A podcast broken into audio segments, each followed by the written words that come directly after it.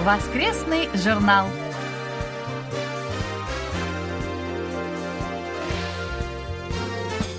Дорогие друзья, в эфире очередной выпуск воскресной программы Всемирного радио КБС. В студии Анна Витенко и Валерий Суриков. За режиссерским пультом Настя.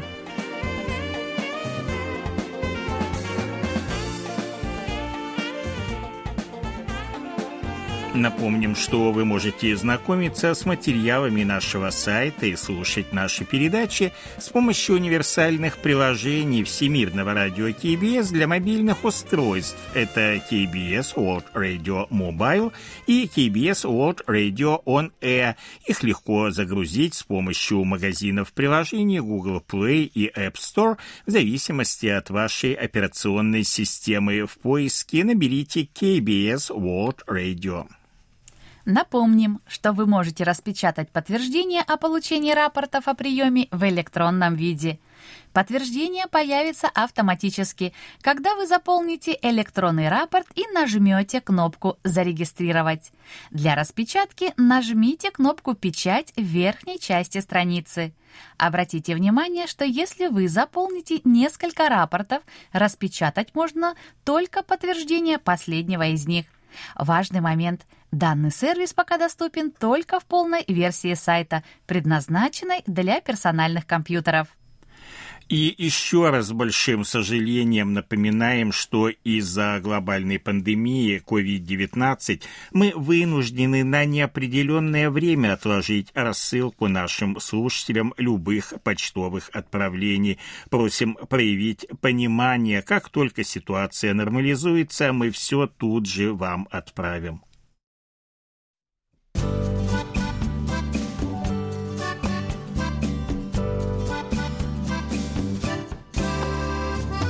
Почта недели.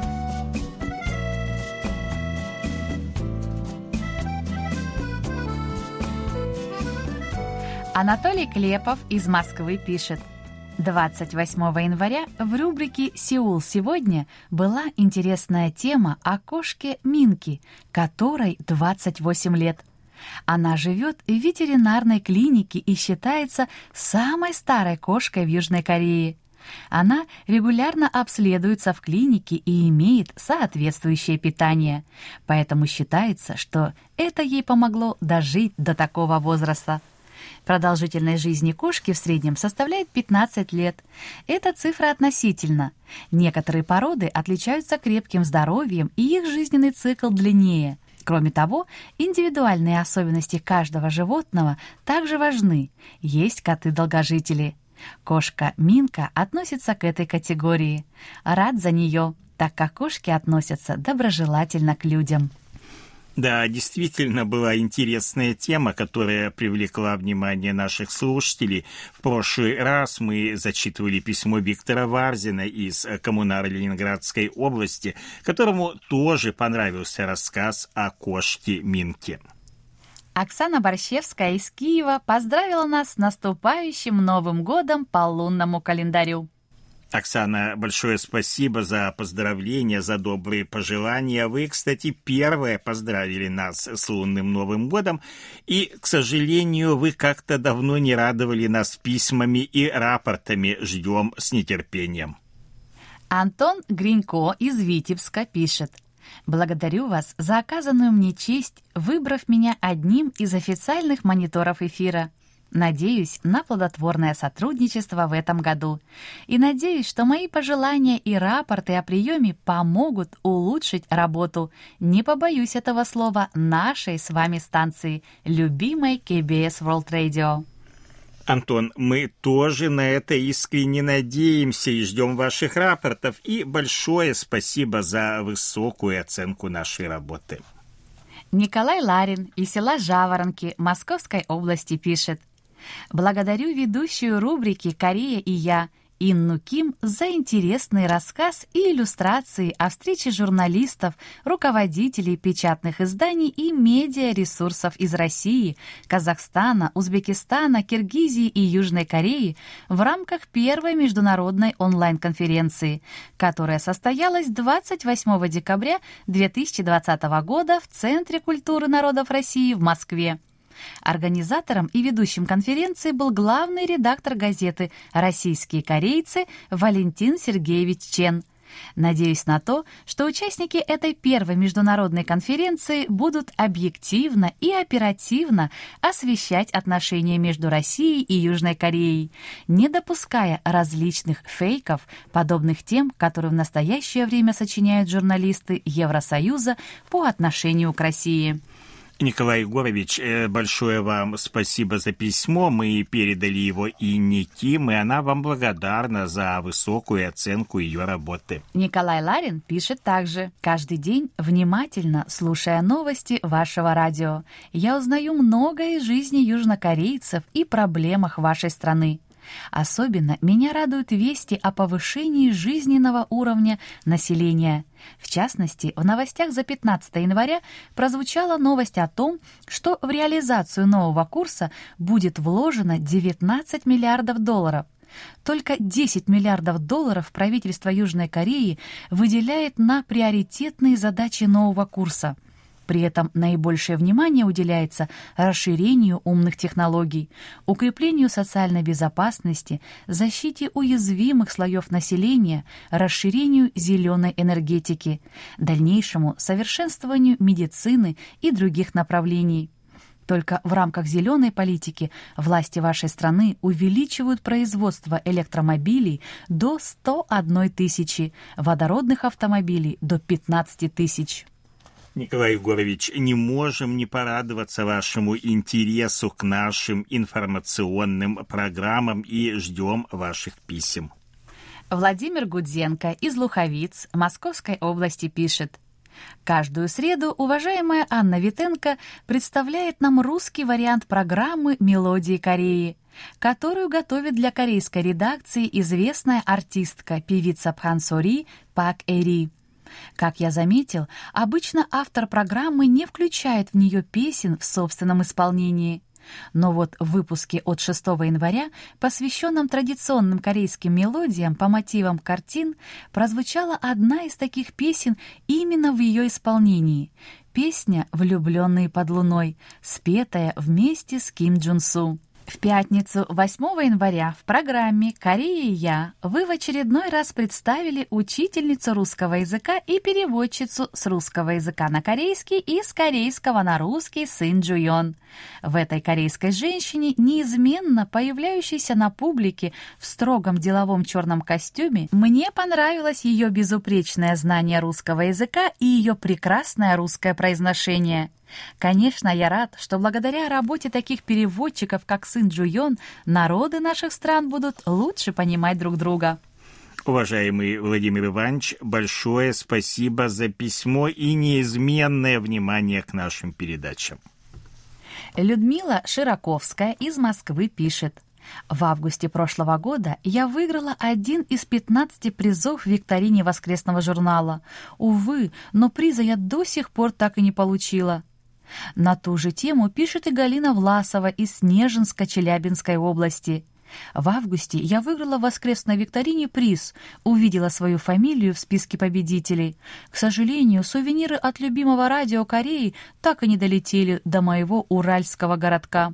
Людмила и Галина, да, к сожалению, вот уже почти год мы ничего отправить не можем, все призы вынуждены хранить до лучших времен, и когда отправка станет возможна, неизвестно. Прошлой неделе мы попытались выяснить у почты Кореи, но они тоже ничего не знают и повторили, что пока отправка невозможна.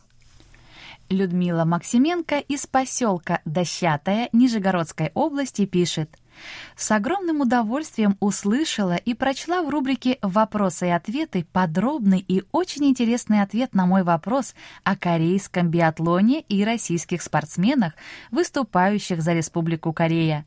Большое спасибо. Я узнала много нового. Буду продолжать болеть за корейских биатлонистов. Ну а мы вместе давайте пожелаем южнокорейским биатлонистам новых успехов на соревнованиях всех видов. И с удовольствием, конечно же, будем отвечать на ваши вопросы, если они возникнут. И, кстати, на очередной ваш вопрос ответ уже готовим. А сейчас пришло время нашей рубрики «Вы в эфире». В связи с этим напомним, что в ней может принять участие любой наш слушатель.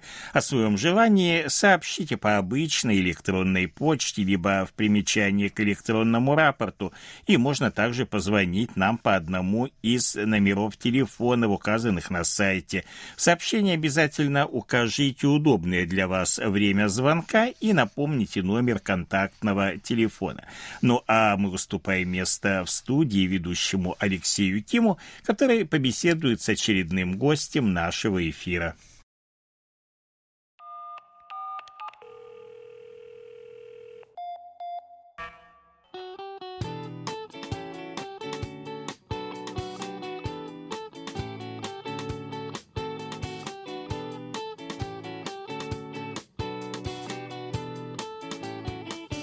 Вы в эфире.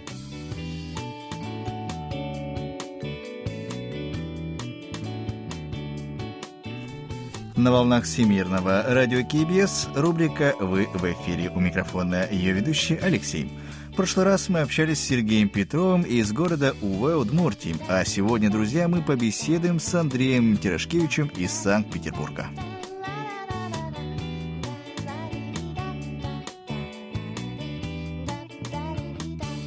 Итак, давайте начнем. Алло. Алло. Да, здравствуйте. Андрей, здравствуйте, это Алексей из Сеула. Итак, дорогие слушатели, сегодня у нас в гостях Андрей Тирошкевич, я правильно говорю? Да, все верно. Абсолютно, да. Так, из Санкт-Петербурга. Так, Андрей, вам сразу слово. Угу. Расскажите, кто, откуда и как, собственно, познакомились с нашим радио?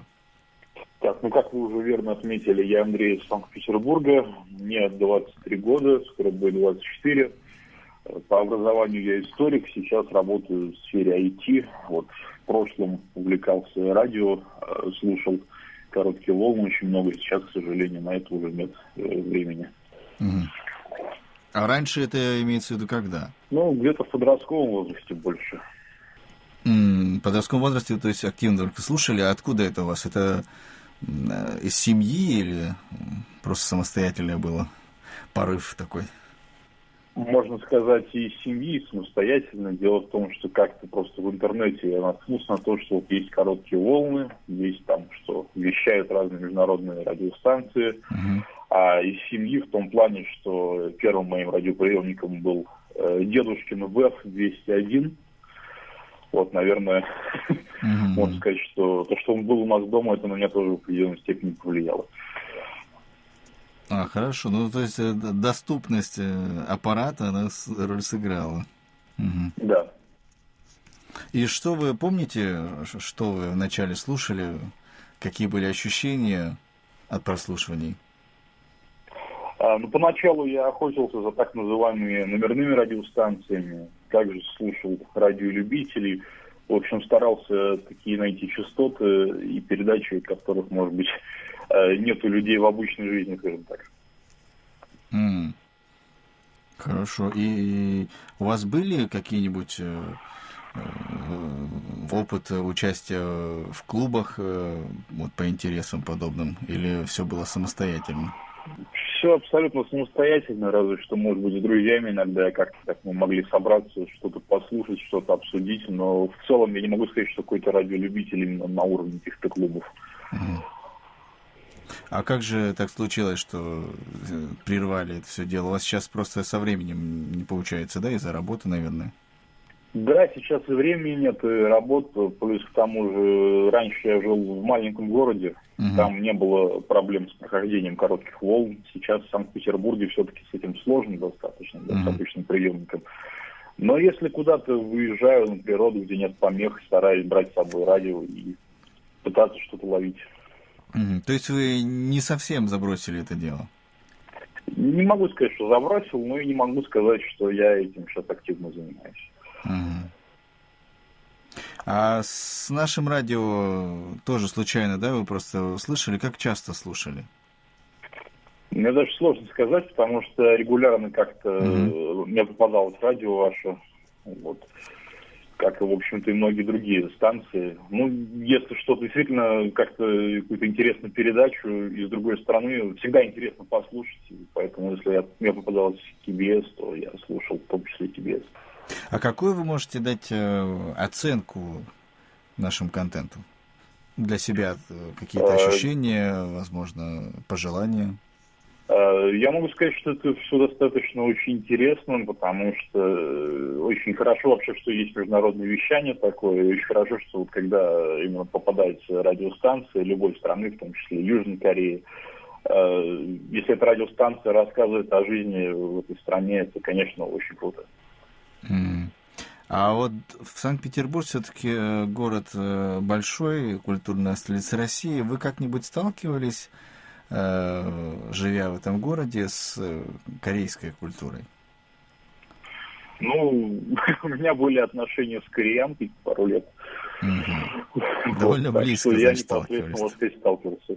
Можно сказать, что да, я сталкивался. А много там, может быть, какие-то центры культурные как-нибудь представлены вообще Корея э, в городе? Или это все на уровне, в принципе, как, как в большинстве случаев, просто э, бытовые товары, скорее, автомобили те же самые? Ну, честно говоря, не особо даже интересовался вопросом. Но в Петербурге есть очень много классных корейских ресторанов, и, насколько я понимаю, там действительно повара это этнические корейцы, и персонал тоже. И, наверное, в таком смысле я достаточно часто сталкиваюсь с корейской культурой. А, это имеется в виду э, аутентичная кухня или кухня корейцев советских? Э, да, мне кажется, что кухня вполне аутентичная, да и с кухней советских корейцев я сталкивался. Это, конечно, несколько э, другая кухня, понятное дело. Вот. Но насколько я могу судить, это все-таки, наверное, ближе именно к аутентичной кухне. Хорошо. А вот э, можно ли сказать, что прослушивание, в частности, нашего радио, в какой-то степени э, раскрыло для вас э, образ настоящей Кореи.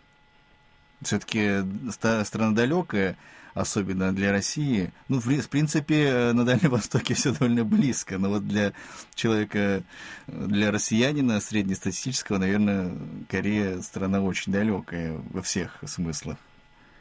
Ну, да, это я согласен с вами, что действительно страна далекая. Наверное, в России максимум, что максимум, как сталкиваться это с Кореей, с корейской культурой. Это, наверное, только корейская музыка, мне кажется, она наиболее популярна.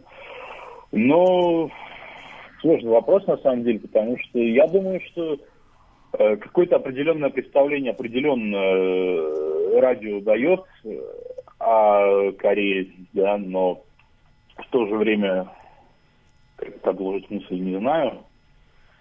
Наверное, скажу так, что, безусловно, определенное представление радио дает, да, uh-huh. но какое представление, тут уж просто надо понимать, да, что у радио тоже есть своя позиция, которую оно хочет донести, и возможно, что оно как-то не совпадает, не всегда вписывается в представление какого-то среднестатистического россиянина. Ну, возможно, как раз таки, потому что те самые представления немного далеки от реальности. Ну да. Ну, к сожалению, конечно, мне кажется, что очень часто при слове Корея э, среднестатистический россиянин вспоминает именно ваших северных соседей. А, ну да. Не без, не, не без этого, да, действительно есть такое. Ну, думаю, сейчас э, вроде бы как бы отношения налаживаются, так что, может быть, все изменится. Ну, будем посмотреть, как говорится. Хорошо, Андрей. У меня еще э, есть пару вопросов э, относительно вас конкретно, вот как человека.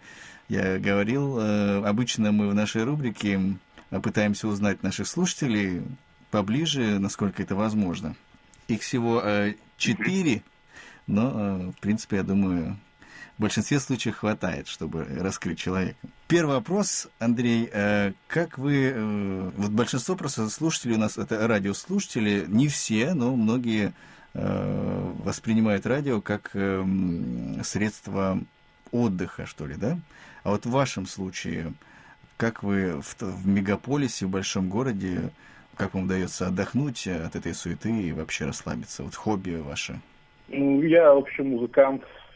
Также я увлекаюсь фотографией, особенно я люблю снимать на пленку, на старые советские камеры. Э, проявлять пленку, это достаточно такой э, медитативный процесс, он расслабляет. Угу. Музыкант э, в какой мере? Вы прям выступаете или для себя?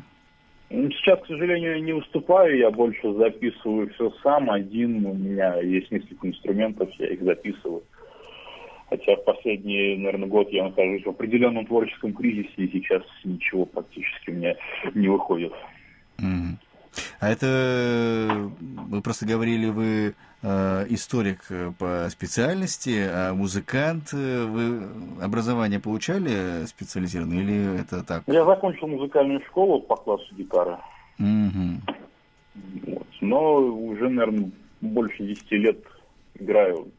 Школу закончил уже 9 лет назад музыкальную. Угу. Вот. Все остальное время, естественно, занимаюсь уже сам, как-то развиваюсь. Угу.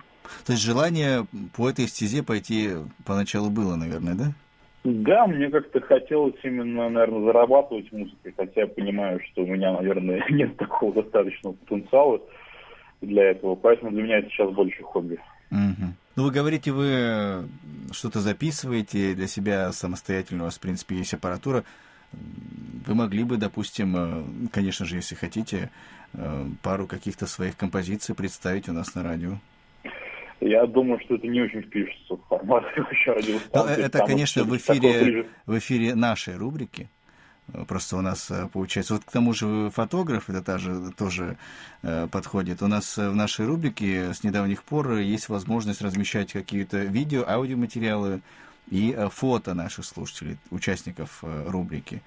Вот. вы могли бы впоследствии отправить вот, в ближайшую неделю нам какие-то материалы, которые сочтете нужными, от вашего приемника, mm-hmm. вашего города или вообще работы, которыми вы хотите поделиться, слушатели могут в любой момент зайти, и вы в том числе, естественно, да, и посмотреть на сайте, прослушать. Вот. Если есть такое желание, мы рады всегда. Да, можно попробовать. У меня есть песня, они выложены на Spotify, в общем-то. Я могу просто дать ссылку на исполнителя. Вот, отлично. Кстати, mm, насчет э, да. фото. Вы говорите, на старые советские аппараты это все делаете? Да, да. И то есть вы сами все проявляете, пленки? Да, да, пленку я проявляю сам, ну, сканируют мне уже в фотолаборатории, потому что у меня сканера нет своего. Это все дорого очень, ну, сканер в смысле, поэтому я сам проявляю, а пленку потом мне уже скан делают. Mm-hmm. А какого плана фотографии? Да, как сказать, я не то чтобы какой-то профессиональный фотограф, вот, стараюсь просто снимать так, как мне нравится. Э, в основном какие-то пейзажи городские в том числе, уличные фотографии, да, так это можно назвать. Это вы где-то на каких-то сайтах потом выставляете, да, делитесь? Э, ну, в Инстаграме, на самом деле, по mm-hmm. большей части. Mm-hmm. Ну, знаете, вот эти фотографии на старые фотоаппараты, оно чем-то напоминает прослушивание радио. Мне кажется... Я в целом любитель всего такого винтажного, могу сказать. Да, да. Очень похоже что-то. Дорогие друзья, только что мы беседовали с Андреем Тирошкевичем из Санкт-Петербурга. Из-за нехватки эфирного времени нашу беседу мы продолжим уже в следующем выпуске.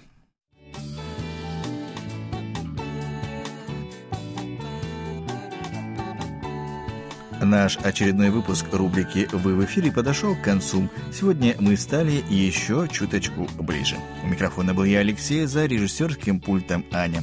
До следующей встречи, друзья. Пока-пока.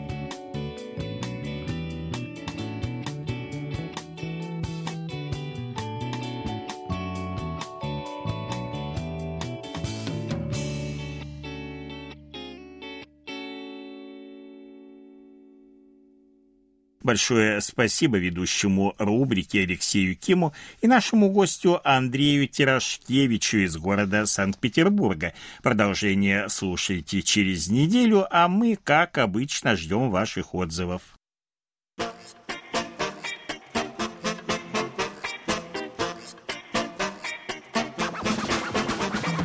Вопросы и ответы.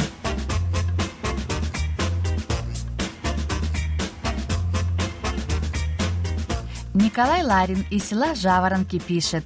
Минувший 2020 год, на мой взгляд, войдет в историю человечества как год пандемии COVID-19, год борьбы с распространением коронавируса на Земле, год разработки и производства эффективного средства борьбы с этим злом. Одним из методов борьбы стало прекращение почтового обмена. В связи с этим меня интересует такой вопрос к вам. Производился ли в 2020 году выпуск почтовых марок?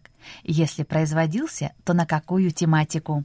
В 2020 году Почта Кореи выпустила довольно много почтовых марок. Их было несколько серий. Они посвящены борцу за независимость Кореи Ю Гвансун, битвам при Фэнудуне и Чонсанри, историческим архитектурным памятникам и красоте национального костюма ханбок. Кроме того, были представлены марки об агентстве оборонного развития, Национальном олимпийском комитете Кореи, о морских животных, а также совместная марка, выпущенная почтами Кореи и России. Хочу сразу сказать, что в связи с временными рамками нам придется разделить ответ на вопрос Николая Ларина на несколько частей. Итак, первая серия из четырех марок вышла 26 марта. Она называется «Архитектурные памятники древности». На марках изображены павильоны королевских дворцов Кореи.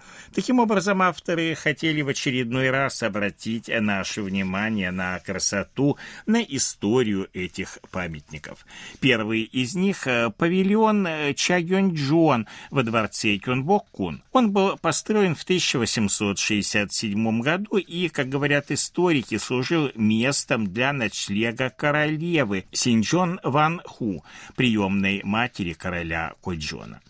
Позднее, в 1873 и 1876 годах, в павильоне произошел сильный пожар. Окончательно здание было восстановлено, а если быть точнее, то реконструировано в 1888 году. В северо-западной части павильона находятся зимние покои, а в юго-восточной – летние. Также в округе были расположены большое количество небольших домов и ограждений, большая часть которых была уничтожена в период японской аннексии. Еще на одной марке изображен павильон в королевском дворце Чандокун. Это павильон называется Пуйонджон. Согласно записям королевских дворцов Кунгуальджи, он был построен в 1707 году и назывался он тогда Тексудже. Позднее, в 1792 году, был переименован в Пуйонджон. Говорят, что король Чонджо в этом месте наслаждался цветами и чтением стихов. Кроме того, здесь состоялась церемония, в ходе которой Чонджо поздравил своего сына с успешной сдачей экзамена на чиновничью должность Кваго. На третьей марке помещено изображение павильона Мёнджонгджон в королевском дворце Чангёнгун. Он был построен в 1484 году, после чего здание сгорело в годы Имджинской войны конца XVI века. В 1616 году здание было построено заново. Это относительно небольшая постройка. Историки говорят, что она использовалась для проведения государственных мероприятий, в ходе которых подданные поздравляли короля с Новым годом или проводился прием иностранных гостей. И, наконец, на последней марке изображена палата Сокчо-Джон королевского дворца Токсугун. Это первое в Корее здание в западном стиле. Его строительство началось в 1900 году и было завершено в 1910. Павильон служил местом для проживания королевской семьи. В период с 2009 по 2014 год проводился ремонт здания, и сейчас в нем открыт зал истории Корейской империи. Вот такая интересная серия марок была выпущена в марте прошлого года. Последняя марка, о которой мы расскажем вам сегодня, посвящена столетию битвы при Фанудуне. Она была выпущена 5 июня прошлого года. Для тех, кто не знаком с корейской историей, советую посмотреть фильм режиссера Вон Шин Юана, который называется «Битва при Фэнудуне» Пэнодун Чон Ту. В центре сюжета события 1920 года, когда корейские борцы за независимость одержали первую победу над японскими милитаристами.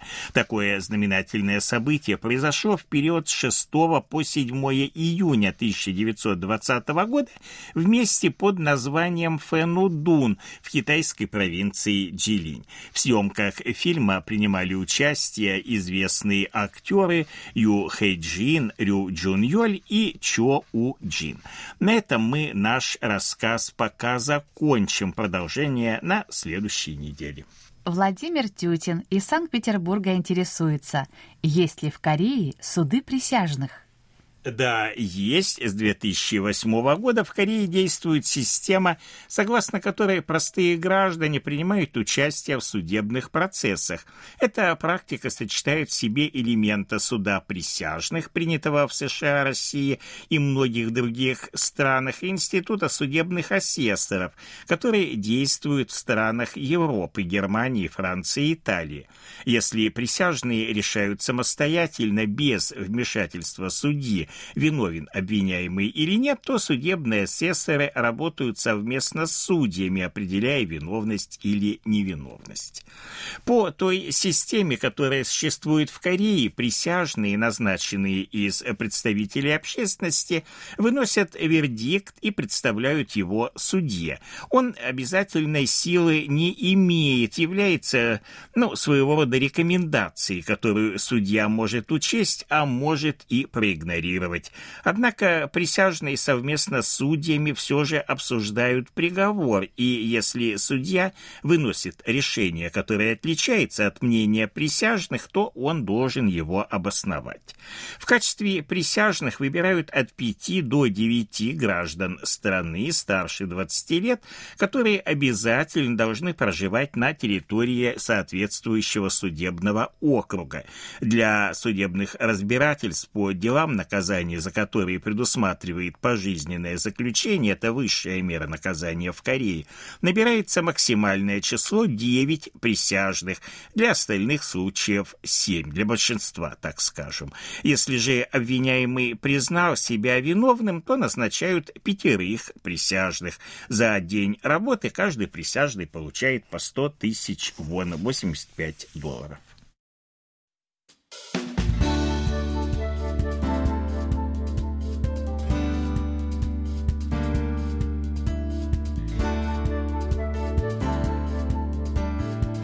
Спасибо за ваши рапорты.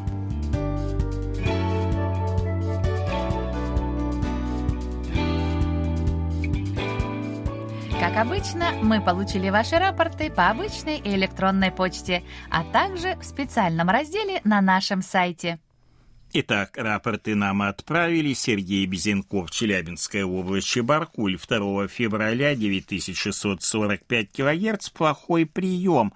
Михаил Бринев, Владимирская область, Петушки, с 23 по 27 января, 6040 килогерц, хороший прием, 22 января, средний. Владимир Гудзенко, Московская область, Луховицы, 1 и 3 февраля, 6040 килогерц, хороший прием. Василий Гуляй, Николаев, Астрахань, 24 и 31 января, 6040 кГц, тоже хороший прием. Вячеслав Дударкин, Харьков, 30 января, 6040 кГц, приема не было. Анатолий Клепов, Москва, 31 января и 1 февраля, 6040 кГц, хороший прием. Владимир Коваль, Львов, с 31 января по 4 февраля, 6040 кГц, но приема, к сожалению, нет. Александр Козленко, Днепропетровская область, Широкая, 28, 29, 31 января, 1 2 февраля, 6040 кГц, хороший прием, 30 января, средний.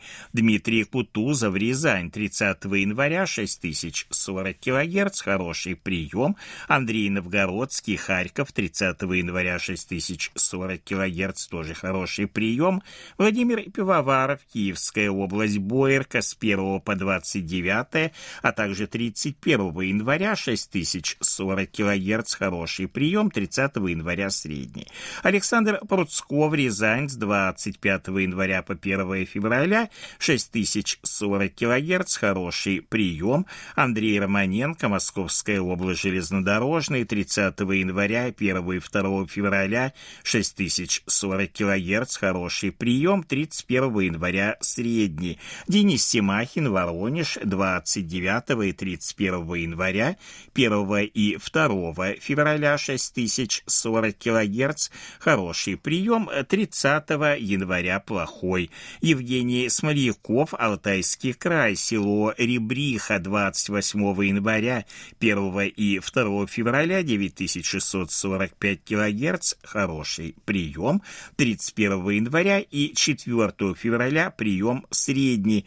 И Кирилл Сосновский, Ростовская область, город Гуково, 1 февраля 6040 кГц, средний прием, 2 и 3 февраля прием плохой. Это все, что мы сегодня успели вам рассказать. Как всегда, ждем ваших писем с отзывами о передачах, а также вопросов, на которые мы обязательно ответим. Happy birthday.